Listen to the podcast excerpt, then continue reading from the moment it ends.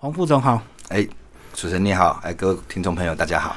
黄副总一开始先跟我们介绍一下，你个人本身是企业管理本科，对不对？是。那你觉得你企业管理的这个本科跟你现在营运的，是不是好像不经意就结合在一起，对不对？对，嗯，其实刚开始到呃花木市场的时候，我只是一个做企划的人。计划人员对对，就是可能帮忙写营运计划书啊这样子。但是经过长时间的累积，那你对产业的了解，慢慢慢当然就比较能够进入状况。嗯，嘿，那也因为自己可能工作上的努力吧，能够得到上级的赏识，然后就一路这样子上来。嗯，那其中当然有一遭遇一些挫折，一些理念上跟经营团队有有一些不合的地方，所以有一段时间我是自己出来自己经营，啊，想要实际实践一下自己对这个花卉产业的一些想法。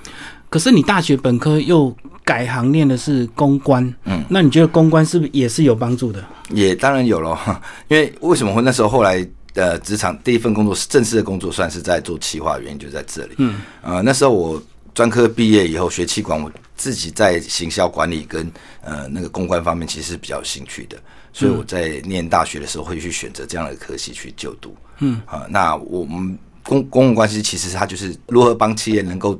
建立它跟我们所设呃指特定目标的一些关系，好不包括一些消费者，包括一些可能特定的一些对象，政府机关，其实这都是公关的范畴。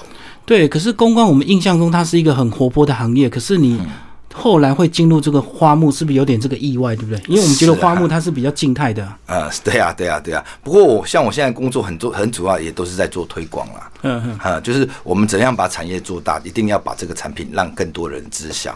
那其实这个本身公关，它就呃涉猎到这个传播的方面，其实也是有相关的东西。嗯，对。那我们先从五专开始谈哈。好。你五专五专是念这个企业管理，那本来应该有一些人他就直接就业就进入商场，对不对？嗯。可是你为什么还会想要再再进修或再再念大学？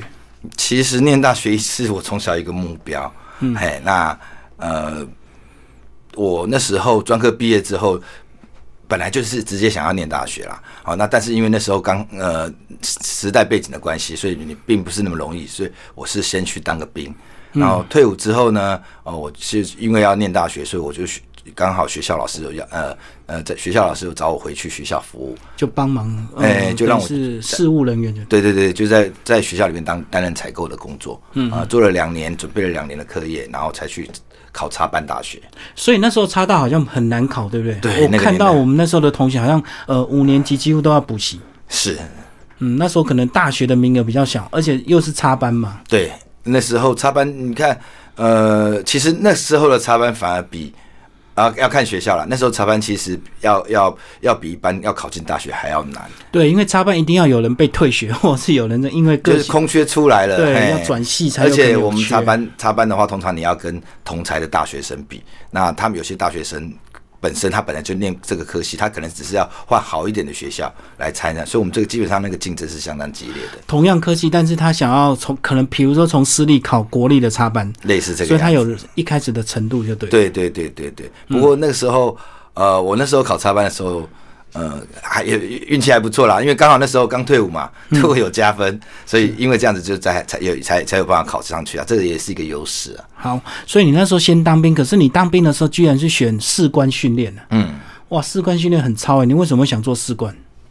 嗯，因为可能以前社团的关系吧，呃，一直在在在学校的时候，我都有参加社团，然后社团也也都担任干部。那我觉得其实对自己有个期许，一来觉得参加士官训练，一来。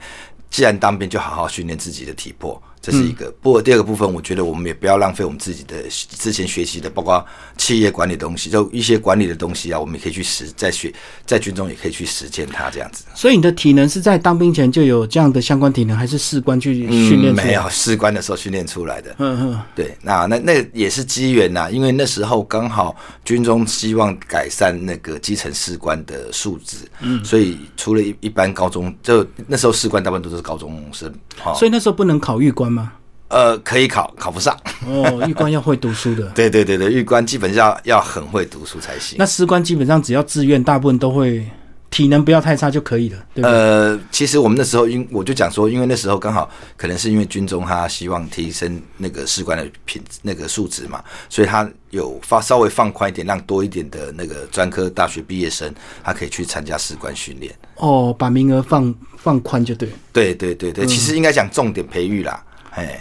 我懂，我懂，让更多的大专生去进入士官，提升整个士官的品质水准，就对。哎，对对对。那后来你这个退伍之后，就再去念大学。那大学其实你已经晚了人家两三年，对不对？所以你对于会有一些会不会有落差，就变你比较年长。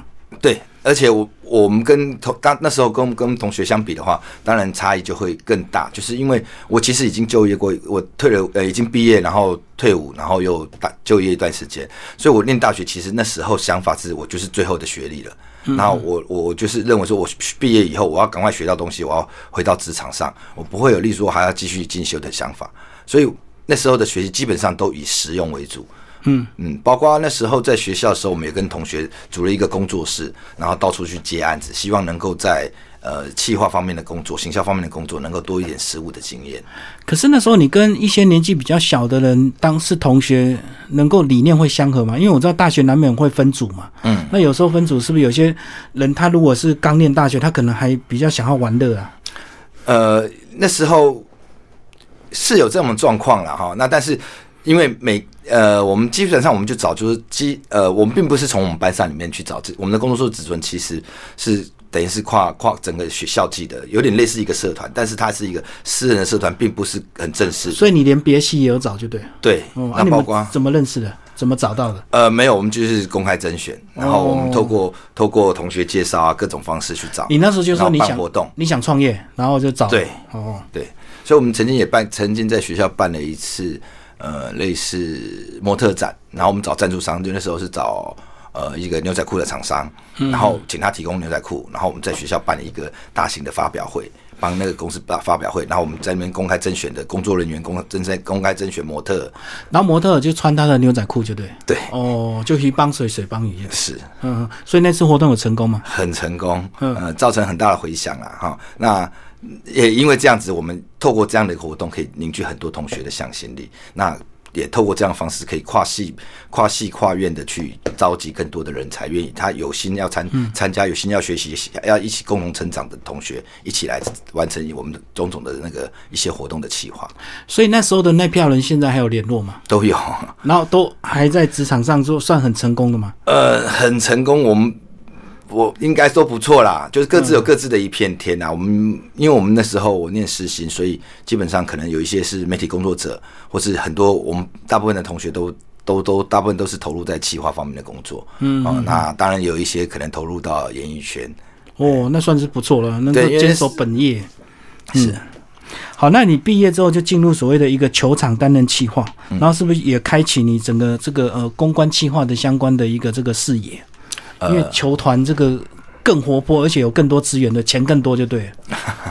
呃，其实那时候球团没有，并没有很多钱呐。啊，可是他们要搞很多活动。对对对，可是当然他有一定的预算啊，但是那时候球团基本上是没什么钱，因为坦白讲，职业运动在台湾发展蛮辛苦的啦。因为市场小的。对，然后你说棒球，棒球还好，毕竟是全民运动。对，而且台湾的棒球水准基本上在世界上还还排得上名。对对，那那时候我投入的是职业篮球。嗯，那职业篮球，因为大家很多很多球迷都讲啊，那我看我谁要看台湾的那个职业篮球，我要看 NBA 啊，对，那个实力相差太多啊，嗯，对，所以基本上他的我们台湾的那个篮球的职业运动，事实上他们发展的很辛苦啦。那所以那时候相对来讲，就是通常都是那个企业对这个运动特别有钟情。嗯，包括艺术说愿意花钱，愿意花一些钱，但是你说他要花拿很多经费出来，也不太可能啦。嗯，因为本来就要赔掉，所以本来就是要赔，对，不可能拿太多了。对对对，所以他们其实是有一定的预算啦。但是所以他们在推，基本上他们是对这个运动有有有有一个期许跟那个愿景啊。但是他对职业这个东西，他们就不是必然。嗯，所以他们对职业运动的推广，其实花的心思，坦白讲，以预算比例来讲是差很多的啦。嗯那我们只就只能用比较有限的预算去做球迷的经营跟媒体关系的培养。然后你那时候也是一个企划，也是一个小组吗？在你们呃没有，那时候球团大概企划球团大概就是一到两位公关企划人员而已。嗯，嘿，所以其实包括人力的编制也很有限，那要处理的事情很多。要要跟着球团跑吗？对，每因为每每个球每一场球赛不一样，对，然后每个地方你去，你就是要去做呃球球迷的经营，然后包括你一些现场活动的带动，哦，这些东西都要都要都要实际去亲身去参与，因为人力有限。反正球迷有问题，或者是报章媒体要找你们，通通找公关企划就对了。对，嗯嗯嗯。那时候那两年有比较知名的球星吗？我们那时候，我那时候是小球队。比较知名球星，后来就是许志超吧，嗯啊，然后其他都还好，大部分都是洋将，嗯呃，我们那个时候球队知名球星比较少。你你们需要管理到这个洋将吗？呃，不用，那个我们球队另外会有管理，会有管理阶层去管他们的。呃，我。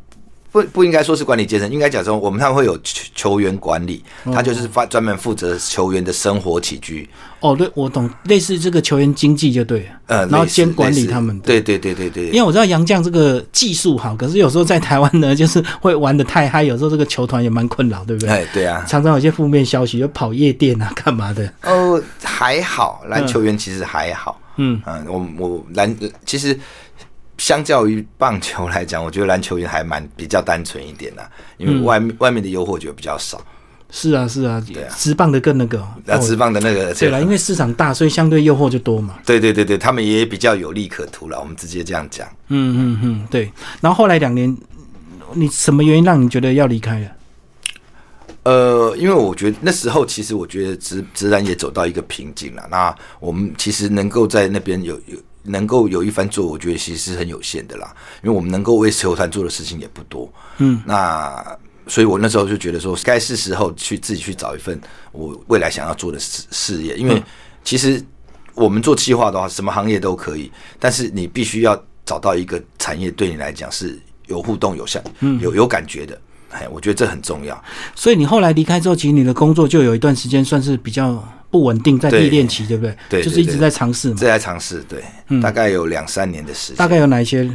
呃，我做过旅行业的 A E 啊，A E 啊，就是嘿，然后也做过广告广告的企划啦，哦，那很多啦，然后也也那时候也去学校代课哦，赚先赚点薪水这样子，然后嗯，也在曾经在知名的那个中药厂当过企划了，嗯嗯，但是就就是找不到自己想要的那样的产业的感觉，嗯，对。所以后来就进入这个啊，等于是当时的那个 花木市场就已经在争气化人员，所以你等于是从基层进去。对，呃，这一段历史可能就是基本上那时候台北市政府也经过很长时间，大概十几年，那个批发市场这一块这一块地，基本上呃，批发市场市政府是要有一个长远的规划的。嗯，那他在可能在十十。每要新建前十年，它包括要做都都市都呃都市计划更新、土地变更土地变更，因为它那个是专业专业用地，它叫做批发市场用地，嗯，这个东西是完全不能以做它用的，嗯，好，那他当他把这个地整好，然后也也开始着手新建的时候，他就会开始去找他的经未来的经营主体、经营团队，对，嗯，然后我我加入的这个公司是台湾区观赏植物运销合作社，它基本上是一个农民的团体，它是由全全台湾所有生产。盆花的农民所共同组成的一个团队，嗯，那也因为这个这样的优势啊，那个他们透过甄选的方式，呃，能够取得这个。台北花木批发市场的经营权，嗯，啊，那那时候他们是争取到经营权以后，就开始为对，就是要准备开始营运，要去一些相关的是营运的那个人人员人人员，嘿，嗯，然后就是这样子去去去去寻找。那刚好那时候看到这样的讯息，我就去投入这样子。可是我们讲这个哦，台北市花木批发市场这块地其实不算大呢。对不对？当初就已经预定要在那里了嘛？哎，当初就是预定要在那里。嗯，其实曾经也有过，原本的内湖花市原本是希望要给内湖花市用，但是内湖花市觉得那块地太小，他们没办法用啊，那就所以市政府就另外找块地，然后把这边设定为这个盆花的专业批发市场，就把它的项目比较限限定一点。是，然后相对空间就不用那么大，就对。是，嗯嗯嗯，就是一般如果你买鲜花，你都会去内湖。那如果你要买盆花，就是像我们画面看到的，就是到你们这个花木批发市场这样。是的。所以你等于是当初的第一批员工，对不对？对。嗯嗯。但是中间有经历过一些波折，你暂时有离开嘛？嗯，对。嗯嗯。所以那时候你大概也三十岁了吧？那时候三十好几了。嗯嗯嗯。是。然后也算是有点年纪、有点经验的一个企划人员哦。嗯，那时候可以是这么说。嗯嗯嗯，第一阶段在那边是后来有一些呃理念的不同嘛，哈。对，因为呃，对于批发市场的经营，那时候其实我是由从从不认识到慢慢慢慢去了解。对对对，那我自己透过这个整个团队的合作，我们总。整个写出一个营运计划书来，接让让那个台北市政府能够接受，然后按照我们的计划准备继续经经营。当然，在经营的过程中，一定会有一些不跟原生的预想会有不一样的地方，就需要一直修正。对，需要一直修正。那在修正的过程中，呃，可能我们的当时的总经理他有他的想法，嗯，那我们当然不是否定说当时总经理他想法不好，只是说。他的想法一直没有办法被这个市政府所接受，嗯啊，那我们在底下七万人，可能我就为按照了总经理的想法想了，写了很多次的计划书，都被台北市政府退，然后退到后来，我就觉得这这样退好像没什么意思啊，所以我那时候就觉得说啊，我我我我，所以我我们也有拟出我们自己另外一套想法，也跟市府沟通过，市府也觉得这样子的做法其实是他们比较可以接受的，嗯嗯，但是。就很简单，就是总经理不同意，基本上我的计划是没有可能送出正式送出去。我懂了，他不盖章，你出计划就没办法执行。对对对对对，然后所以所以那时候不是得标之后就随便你们经营，是他会随时会评估吗？哎，对我们原则上我们是三年一签，嗯哼，然后九年是一个正式的重新甄选。我懂。对对对，那三年的话，原则上那我们每年都要做评核。就是我们要把我们的营运状况跟市府来提报，然后市府会请除了市府以外，还会其他专家学者、一些顾问。哎，对，就一些专专家学者顾问来来来来一起看我们的营未来的经营方向跟现在的经营状况，然后会给予评分，然后也会给一些建议。那每年都一一要因应这个评核去做适度的修正。所以等于是呃，台北市政府委托你们经营，所以如果你们经营的不好的话，他们相对有些这。连带责任对不对？所以他们一定要很谨慎的，每年都看到你们的一些这个今年的一个营运状况就对，然后适时的做一些修正。是，嗯，所以你讲到那时候就是三年后面临到要再续约的时候，就跟你们的这个总经理那时候有一些状况就对。对对对对，就是其实是双方的想法理念不合啦。嗯，那所以后来我就决定说，那我离职，我自己按照我的方式来去经营。所以我自己就是重新创业，然后设立了一个呃。呃，恩珠花卉商行，然后自己在楼就就在超市的楼下去做我自己的零零批业务。哦，就是租一个摊位，租一个摊位自己做就，我就自己做，哎，我就按照我的方式去做，哎，那也也经营的还不错啦，然后就一直连传传延续下来。所以那时候的经营模式是什么？就是你去这个花木市场批了一些东西，然后再转卖给一些其他的一个这个下游嘛。嗯，这个当然是一个最基本的啦。那事实上，我们自己在在产品开发上，如果你完全依赖批发市场，那你的呃你的商品的同质性就太高，大家都卖一样的东西，那就没有什么意义。所以，我我们自己也是要去做产地开发，你要去去找不同的人生产的东西，它有没有是一些比较特殊的，甚至相同的相同的植物，但是它的可能尺寸不一样，或者它的姿态不一样，或者是它可能生产的技术比人家好，所以它的品质会比人家好。哎，我们要透过这样的开发，去不断的增加我们商品商品的可比性啊。我们就商品怎么样是比，就我们要怎么样找出比跟其他摊商不一样的商品，或者我们比人家更好的商品品质。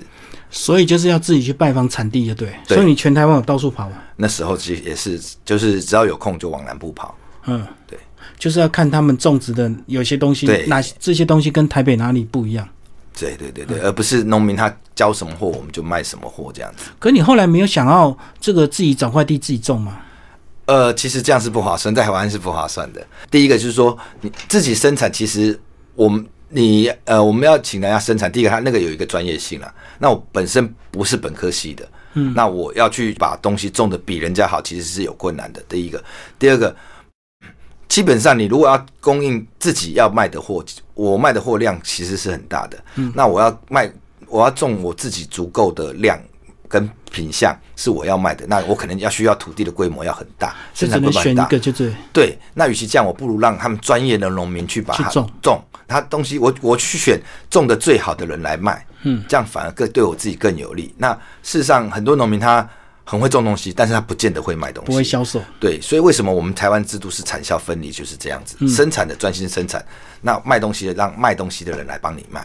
所以主要是卖给谁？呃，我们那是我的客户，基本上就是花店业者，还有一般的零售呃，还有花店业者，然后一些呃花那个菜市场的花摊，然后另外就是一一般的零售消费的消费者。哦，所以菜市场我们看到的这些花木盆栽，可能都是去你那边批过来，对？对，对，对，对，对。那偶尔也会有一些零零售的消费者会跑进去逛。呃，不过我们现在零售业务比较大了啦，因为其实慢慢慢慢的，很多的摊商他们也都会懂得去批发市场交易啦。嗯，那你知道通过批发市场交易，那他就不见得会到去，只要去去去找我们讲就是批盘商啦。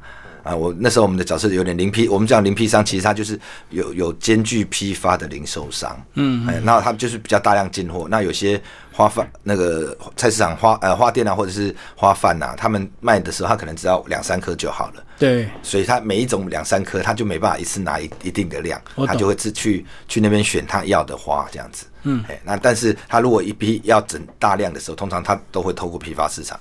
因为它价格还是有差异。对，所以你们的营业时间也是所谓的半夜吗？我们看到批发市场都是半夜开始。没有，我们我们这个批发市场比较特殊。嗯。大台北市所有批发市场原则上都是半夜经营到中午十二点就结束了。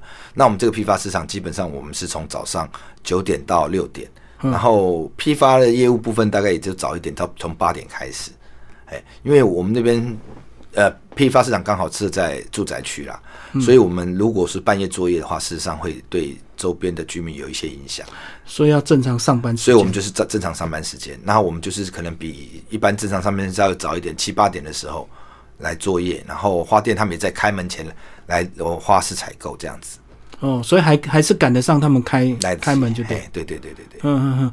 然后后来这个呃，因为自己这个对这个行业的兴趣，你这个本业越做越好。本来是在就纯粹只只做花卉的零售批发而已。那客户慢慢的累积，当然就会有一些社区会觉得说，哎，我社区可能你们对花这么懂，那我社区的话就交给你照顾啊。哇，就整体规划了。对对对，然后就开始做一些造园的业务跟社区维护的部分。嗯嗯。所以我后来又成立了一个园艺，那个花卉园艺，主要就是在做园艺维护的部分。哦，所以就是帮整个社区。年这个可能就是年度保养统一规划，哎，对对对，包括从造园开始，或者是有些社区它本身建设已经完治了，那我们可能就是帮他维护，哎，让他的呃花花草草，他的花园能够永远都是那么漂亮。哎，所以这样就是一个长期的收入，哎，是啊，而且是固定的。对，只要一年这个签下去，就一整年维护都是你们，对对对对，就是这样。甚至你们还要换季，对不对？呃，对，有时候就是哎，每其实就是季节性的问题啦。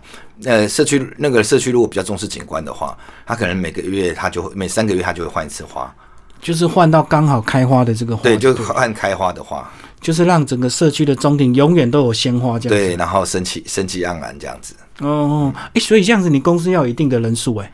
对，我所以我现在从刚开始自己做到后来就是慢慢的，现在我的员工大概六六七位吧。然后去社区做事故的部分大概就是四位，然后这个呃足迹就在台北市嘛？呃，主要在台北市，嗯，主要在台北市，嗯，对。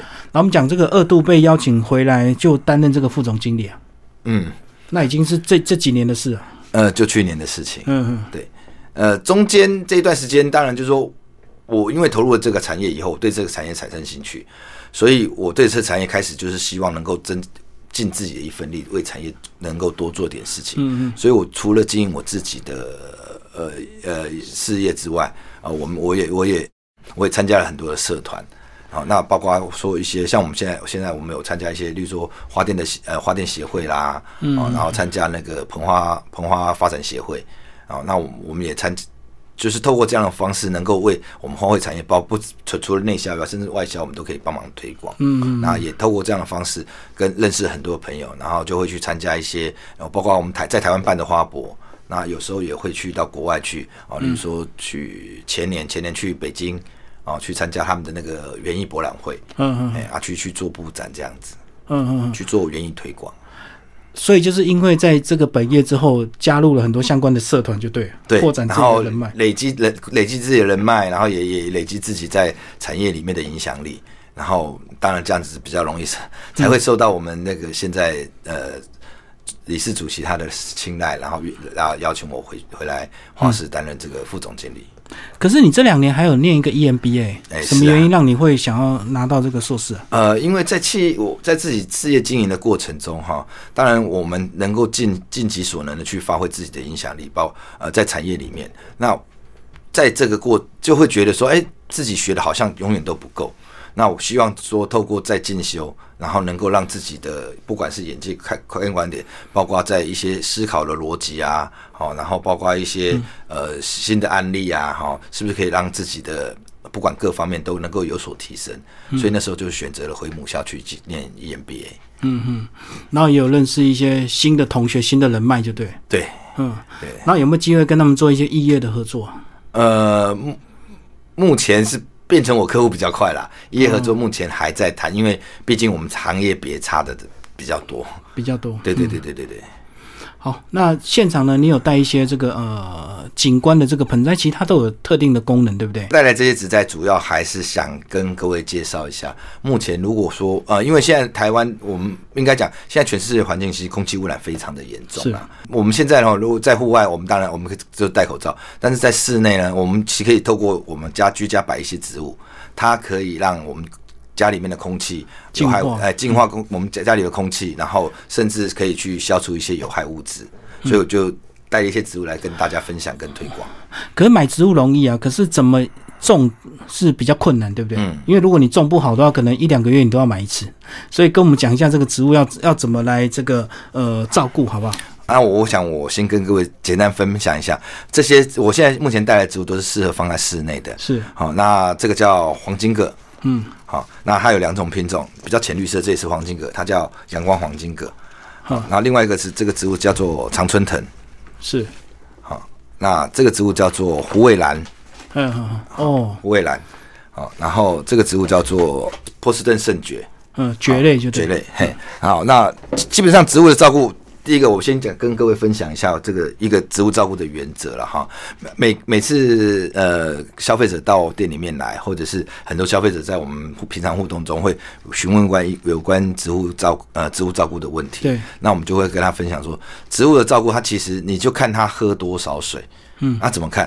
其实我们有时候我们去植物，你去摸一摸，看它它的土壤。哎，它土壤如果湿湿的，基本上就不需要浇水。我们要在什么时候要浇水？当摸去摸表面的土壤已经非常干了，你再去浇水。嗯，啊，那这这个是最重要的，因为植物它，你植物它需要有干有湿的环境啦。嗯啊，那你你你随时让它泡，常常浇水，每天浇水，每天浇水，那植物基本上它的。在在这个环境下，它的根那个它的根系容易烂掉。嗯，那就算没有烂掉，它也因为你常常给它浇水，它的根系不需要太过度，它不需要充分的发育，它就可以吃到水，所以植整个植株就不健康。你稍微施点水，它就不行了。是，那你让它有干有湿，它有干的情况下，它吃不到水，它就会努力的去串根去生长。对，那它这样根系就会更茂盛，它反而更容植物就会生长得很好。那所以说，你当我们每次去你去稍微摸一下植物，哎，这个。植物有点感染，就充分让它去浇水，让它完全湿湿透，拿到拿起来，诶，有一点一定的重量，好，这样是最好的浇水方式。甚至我跟呃各位小各位各位听众可以分享，就是说，你也可以用一个脸盆，直接把植物整个丢进去，大概泡二十分钟到三十分钟，完了以后起来，稍微沥干以后，再放到原来的位置上，这样子能够确保我们里面的所有的介质，也就是土壤，能够充分的吸收到水分。哦，哎，那我们浇通常你看不太出来。对对。啊，然后这些都是有净化空气的功能嘛？对，你选的这些植物是像黄金葛的话，它可以它可以帮助我们吸收甲醛，然后而且它的呼吸的效率非常好，所以它可以净化空气，它可以产生很多新鲜的空气在我们的室内。那这个是虎尾兰，虎尾兰的话呢，它其实这个这个我很推荐。第一个，它非常好养，因为它浇水的频率很低，甚至像我们在室内，可能夏天可能。二十天、三十天浇一次水就可以了。然后你只要每次都可以让它充分的吸收水分的话，二三十天浇一次水就可以了。可是它把脏空气吸附在叶子上，所以我们叶子是不是也要擦拭啊？对，平常就是稍微擦拭它就可以了，就是擦擦拭就可以，叶片稍微擦拭一下，让它重新重，就是把灰尘擦掉。让它重新有呼吸的功能就行了。嗯，好，那这个为什么会特别推荐？这个其实也是哦，唯一现在我所有植物里面唯一那个美国太空总署就是 NASA 推荐它有最好净化空气功能的植物。哦，最推荐的东西。对对对对对对。那常春藤这个也是，那很多人喜欢放在浴室啊，因为它的姿态其实很漂亮。嗯嗯。啊，那它靠的就是它这个叶片它们上面的细小孔隙去吸附脏污。好，那所以那只要长时间，你只要把这个叶片再擦干净，稍微擦一下就好。对对对，它它它的功能就恢复了。嗯，但是要不要偶尔让它晒一下太阳？呃，其实我的建议是说，其实植物它是一个环境的适应了哈。那当然我们要有适度的光照会比较好。那我会建议，如果我们的室内的植物，我们不要直接出去外面晒太阳，反倒是你放到窗边或者是。我们讲说，你可以放到那种见得到光线但晒不到太阳的地方，例如说阳台，它不会直接晒到太阳，但是它可以见到明亮的环光，太阳光。它其实接受这样的太阳光，对它来讲反而是比较好的。嗯，那如果你长期放在室内，一下子户外去晒太阳，它的叶片周边就会产生胶原，那就会烧焦，因为它不适应，就会造成这样的状况，所以会影响它寿命，就对。对，反而所以不可以直接拿去曝晒，就对。呃，就看植物啦。基本上我们室内植物。你植物就是你的环境，你要适应啊。它是放在室内的植物，你就不应该直接拿去晒太阳。嗯，那如果是平常就是在外面的的植物，那当然没有关系。是是是，对对。可是我知道植物有些要施肥啊。那像你介绍这几种，是只要有水，它就可以一直无限的生长吗？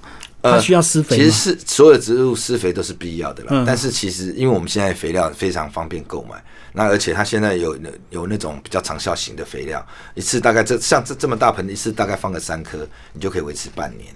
嗯嗯，对。那当然就是也是要看各大家使用的肥料的种类不一样了。那我是推荐一般消费最快的方式，就是用那类似那种长效的肥料。长效型。哎，大概小小盆的话，大概三颗，大盆大概五六颗。你放一下就可以维持半年的效果，所以其实施肥是久久做一次啊。是，对，因为我们如果没有种过的话，我们其实没有那个概念，以为只要洒水就好，对不对？嗯，对，大部分的人都是这样子。那其实，其实我是觉得说，哎，你我们当消费者去到店里面购买的时候，我相信说我们是同呃，我们产业里面的所有的同那个同业都会介绍，都会帮你们。做很很乐意帮你们介绍这植物是怎么照顾的了。那但毕竟每个植物都有它的差异性，还有我们现在只能就是说针对我们现在现有的，大概跟大家概率的去跟大家说明。嗯嗯。最后要把讲一下，你等于是跟这个花木啊，这个盆木呃相处这么多年，你个人对它有没有产生一些特殊的感情啊？特殊的感情，对，其实是有一个很强烈的归属感。原则上。呃，我认为反正我基本上我一定会在这边退休了，只是不不见得是在平呃市场上面办工作退休。嗯啊，那基本上可能是自己的事业上面啊，就是可能做到我觉得真的不能做了，甚至在退休后，我可能也打算说，我今天想做就做，明天不想做可能就不来。哦，是用这种半退休的方式来继续经营。那当然在产业上面，我可能还我多多可能会多花一点时间在在社团方面了。就是在产业的对产业方面能够有推广，产业推广上面能够有更多的贡献。嗯啊，那我认为说，我们其实台湾农业技术非常发达，嗯，所以我们的花卉也相当的花卉产业其实也是相当发发达。我们台湾的曾经是蝴蝶兰王国，对哦，但是因为最近因为技术的外流关系，那个大陆也会了，大陆现在都会了，所以蝴蝶兰的生，而且大陆用大土地的。优势，人力、人工的优势，哈，它把整个价格打压的很低，更低，啊，让我们台湾的蝴蝶兰现在目前在世世界上的推广会有有面临很大的困境，啊，那我想我可能会比较琢磨于这这方面吧，哦，打国际杯就对，呃，对对对，试着帮忙把我们台湾的这个生产的那个花卉能够推广到世界上去。可是你长期跟植物相处，没有觉得个人的心性或者是这个呃，不管是脾气会会被影响吗？我们总觉得是爱植物的人，他就会比较内敛这样子。其实花卉，我自己自己认为花卉本来就是一个美丽的产业了。嗯，啊，它其实就是有帮可以可以提升我们呃生活的的气呃生活的氛围。个性上，我我自己本身个性就蛮好的啦。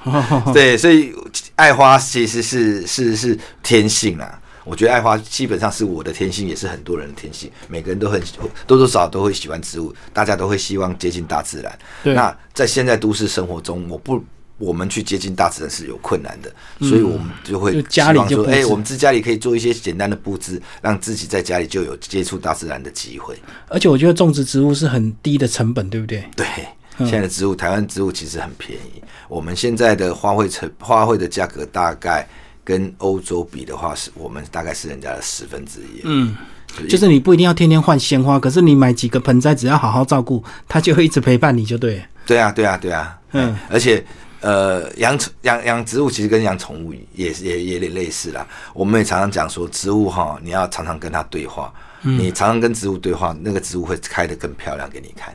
真的，现在有一些这个小学生的实验，就是你如果你试着种植，怎么跟他讲爱他，他就好像长得会比较好；如果你故意骂他，他就会长得比较差一点。哎，真的是有这种情况，还真的有这个科学根据的。真的，真的，真的。嗯嗯。最后我们讲一下你这个呃批发市场的一些规划吧，就是你个人现在也也担任蛮重要的一个职务，是，所以有一定的这个使命跟责任。是。呃，在主要现在要跟各位报告，可能就是说，我们目前批发市场在在推的就是，我们批发市场虽然它是一个传统的产业，但是我们如何跟现在的社会能够相结合？嗯，好，那把我们现在社会的科技上的进步，所以我们现在目前在推的一个多元网络拍卖。那多元网络拍卖，其实我们就是希望说，我们不不要再把所有的拍卖。拍卖的产品直接拿到批发市场来，然后透过拍卖再拍卖出去。我们现在推动的是希望说，这个东西它在产地，直接在产地的时候，我们台北部的人透过网络拍卖就可以把这些货确定它由谁来购买。哦，这样减少物流就对，不用先送到你们这边。他只要成交，我们现在推的就是成交才才才才上才才出货，这样子生产者他就可以把我。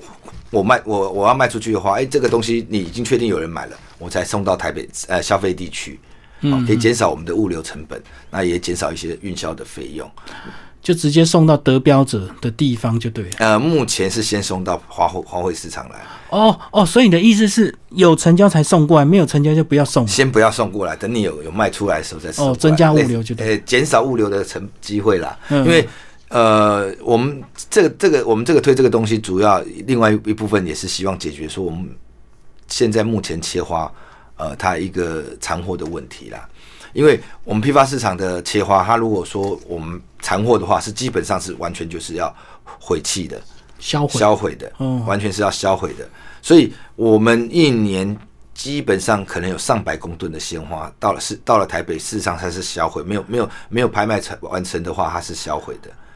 那这个是一个，第一个是热色量环境造成热色热色量的问题，第二个是农民的心血，他送到台北来，他已经花了物流成本，他花了包装的成本，可是他可能一毛都拿不到。嗯嗯，所以我们会推这样这样子一个方式，也是希望说，你确定你货有卖掉，你再送上；如果没有的话，你宁愿在你田地里面做堆肥，其实它也是一个回馈土地的，对，也是一个回馈土地的一种方式。什么情况会卖不好啊，或者是卖不掉？呃。有季节性吗？呃，对，基本上花卉这种东西，我们台湾话，我们行业里面在台湾话有讲究，回金回头啦。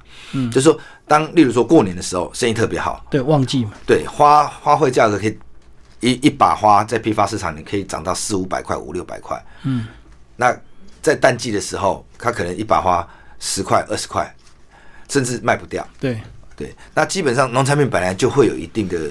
一定的风险呐，嗯，哦，那就像我们，就像果菜菜，我们的那个果菜也是一样的意思啊，对不对？你在台风季节快来临之前，台风涨到一两百块，那农民他不采收行吗？不行，他一定要采收，他一定要卖哦。那基本上果菜还好，是因为果菜是一定卖得掉，因为吃的东西对便宜就会有人要买，对便宜就会有人要吃哦。但是事实上也是农也是有产卖不掉的情况啦。哦，所以很多有时候它基基本上是价，它的那它的那个呃运销成本，就它运输成本可能不符它的的人力成本的时候，它里面就不要送了，好，那就直接在产地销毁掉了。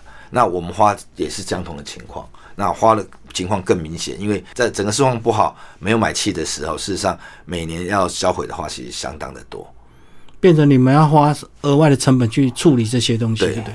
对对对，所以我们希望能说能够避免这个部分。我懂懂，这样双方面都不会增加不必要的成本了。嗯，花农会损失，那你们也要额外再去增加那个消费消费的成本。哦，所以直接线上拍卖成交之后再出货就对。对对对对。所以这是你们这几年在推广的一个重点。呃，去这个系统，我们原则上是今年才开始正式上线。嗯。那目前还在积积积极的想办法去把它推广出去。那未来我们基本上希望从。最小农产品里面最小的市场花卉市场开始，那未来我们可能也会推广到，呃，希望能够推广到其他的农产品啊，甚至茶叶，是不是都可以透过这样的方式来预先拍卖？对对，预先先拍卖，在产地我们就先把东西拍卖，先把参参与在产地就可以参与拍卖，嘿，然后能够能够说实际上拍卖成交，你再把货送出，送到你想要成交的地方。可批发商也要习惯这样的模式，对？以前批发商我记得他们都要先看到东西嘛，所以然后摸一摸啊，这个就是我们现在最最大的困难只能看照片而已。对，我们希望慢慢这这个东西其实就像我们的时候，嗯，应该讲说，谁能谁能想到这几这十几年来手机这么发达？对，其实网络拍卖在国外已经盛行很久了，是是，但是它一样就是也也是到了今最近三 G 四 G 的这个通讯通那个呃，我们应该讲网络的发达，频宽的那个对对对对开放才才有办法去达到啦。我这个东西其实几十年前就有人提出来，但是那时候的呃手机还没。广泛，除了手机以外，也是我们那时候频宽不够嘛。对对，所以你那个传输的速度不够快，没有办法直接做拍卖。那是因为科技的发达，现在才有的这种这样的技术可以才可以指引。所以现在的技术跟科技都已经到了，现在只是批发商他要习惯看实体跟看照片的差别而已。对，然后我们最近也在跟呃，目前农委会那个陶陶改厂那边，他们也有在做一套系统，就是呃花卉品质的那个。嗯，图影像识别系统，也就是说，他只要拍了照，植物，他的植物放在他面前，只要拍照以后，他其实就可以针对这个植物去做辨识，然后分辨分级，然后给他给予评价，这样。